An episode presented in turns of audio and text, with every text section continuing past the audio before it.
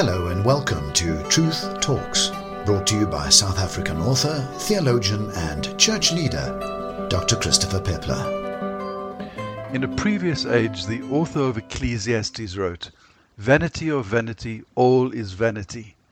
But in this age, we could equally say, Insanity of insanity, all is insanity.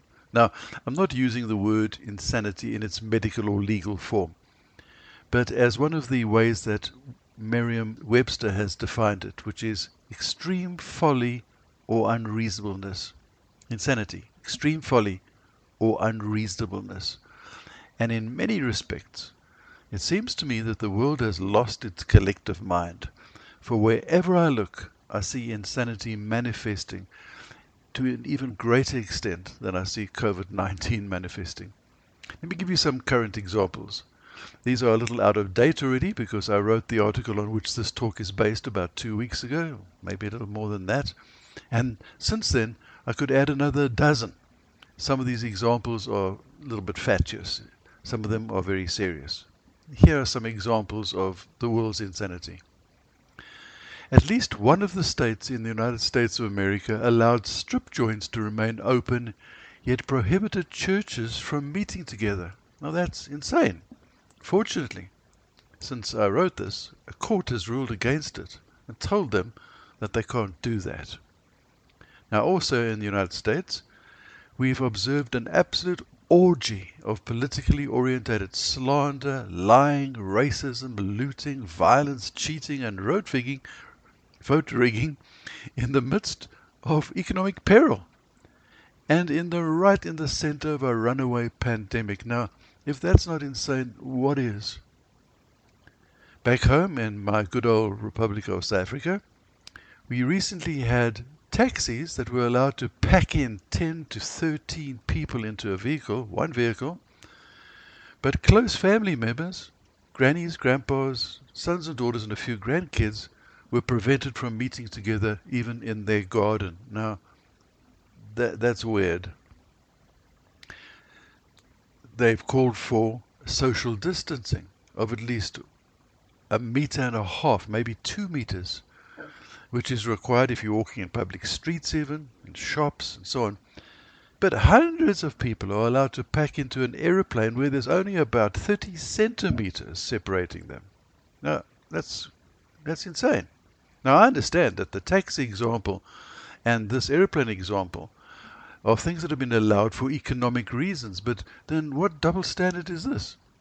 How, how could one seriously look somebody in the eye and say, I have one standard for this and a totally different standard for the other? One's, one's right, one's not, one's rational, one's irrational. How about this?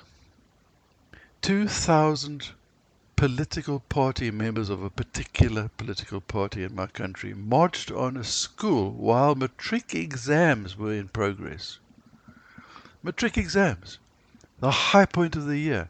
The matrics had gone through the most abominable year that scholars have ever had to go through in the last 100, 200 years.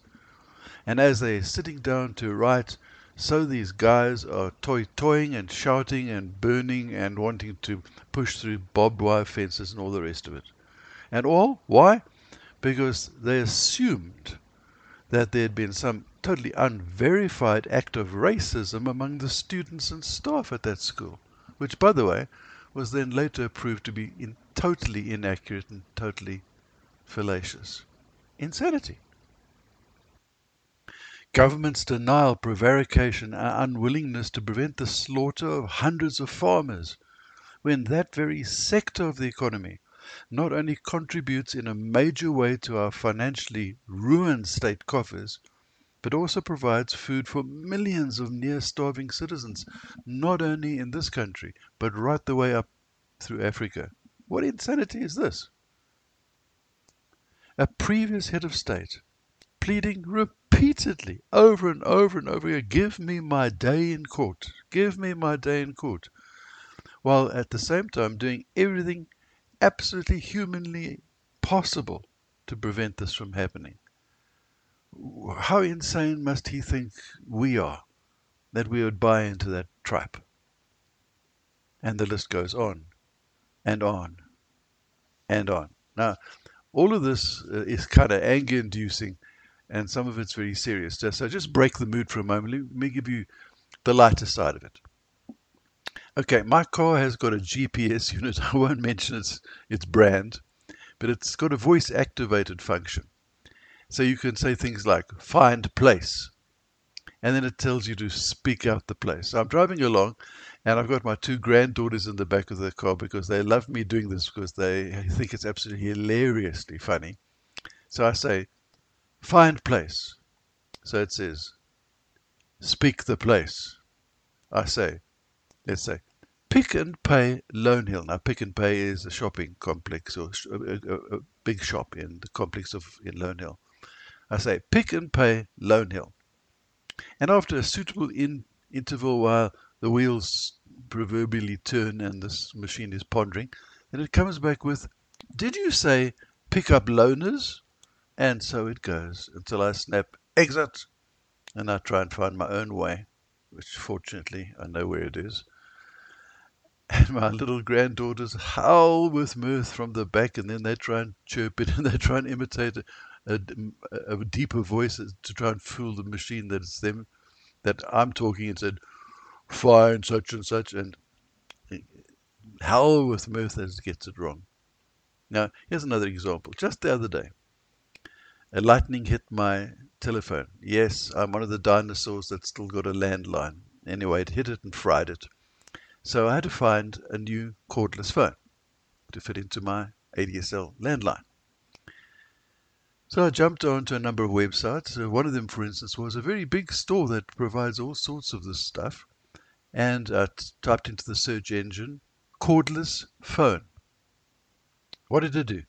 It came up with pages and pages of cordless kettles, cordless drills, cordless anything, even cords themselves, and not one phone.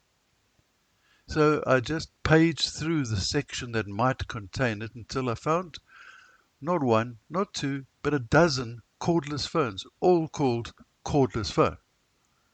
Now, now, what kind of daftness is it that a company specializing in providing this kind of service in the midst of a pandemic when people are actually wanting to use online services more than ever before has such a cronky website that its search feature even can't find you a darn thing. Now, that's really daft.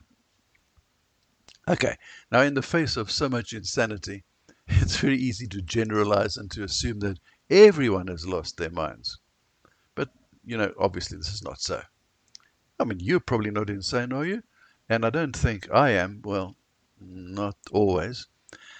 But, you know, there was a man long ago called Robert Owen, and he said, All the world is queer, save thee and me, and even thou art a little queer. So perhaps you're thinking that about me, okay? Well, of course, don't forget though that in Owen's day, queer just meant strange. Just saying. Now, God is certainly not insane, and the Bible is an intensely sane book. So have a look, for instance, what it says in Deuteronomy 1:13, and it gives the criteria for leadership in the kingdom of God as something that includes wisdom, understanding, and respect. And in Acts chapter 6, verse 3, it establishes very similar criteria for church leaders, church deacons, in that they were to be known to be full of the Spirit and wisdom. And then concerning all of us Christians, Paul wrote in 2 Timothy 1 7 that God has not given us a spirit of fear, but of power and love and of a sound mind. So the Bible gives some very sane instructions as to how leaders should behave. So have a look at what it says government should do. Hmm. Romans 13, verses 4 and 5 describes the ruling authority as God's servants to do you good.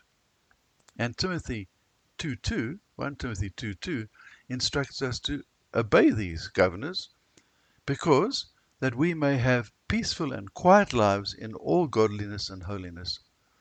Oh my, if only politicians in my country and the United States and all over the world realized that their job was to provide an environment for the citizens of their nations where we could live in godliness, holiness, prosperity, and peace, not fighting with each other and using the nation as the punch bag in their fight. Now, regarding the fear induced sanity of the world around us, 1 Peter 3:11 tells us not to fear what they fear. Do not be frightened, it says. And in Proverbs 1:7 it states that the only kind of fear we should constantly experience is the fear of the Lord. And even there, that fear in the Hebrew is better translated as reverence. And it says that this reverence for God is the beginning of wisdom the beginning of knowledge. Okay, now why am I telling you this whole long thing? Why am I going on a diatribe about the world's insanity? What's the moral of this whole story? Well, I want to make one just sane, hopefully, and very lucid point. Here's the point the world has lost its mind, but God has given those who follow Him a sound mind, a mind focused on Jesus. The Christian church is supposed to be a pool of order in a sea of chaos and a pillar of truth and sanity amid the crumbling ruins of falsehood and madness. So, we, Christians, can and should speak truth wherever we have opportunity. And we can and should order our lives rationally and fearlessly. However, perhaps there's a greater challenge in these times facing us which is not to allow ourselves to slip into the whirlpool of political, economic, or religious madness that is swallowing up so much around us. So, dear believer, keep clear minded, keep focused on Jesus, keep reminding yourself that God has not given you a spirit of fear, but of power and of love and of a sound mind. And just so you know, I take Robert Owen's quip to heart and I include myself in this. And I exhort myself in these trying times that I and you together must fear not, seek God, act boldly, be rational, be of sound mind. So God bless you, believer, and stay fearlessly sane. Thank you for listening to Truth Talks from Truth is the Word Ministry. If you'd like to share your views, read up on related topics, or purchase one of Dr. Peppler's books, please visit his blog on truthistheword.com. And remember, truth talks.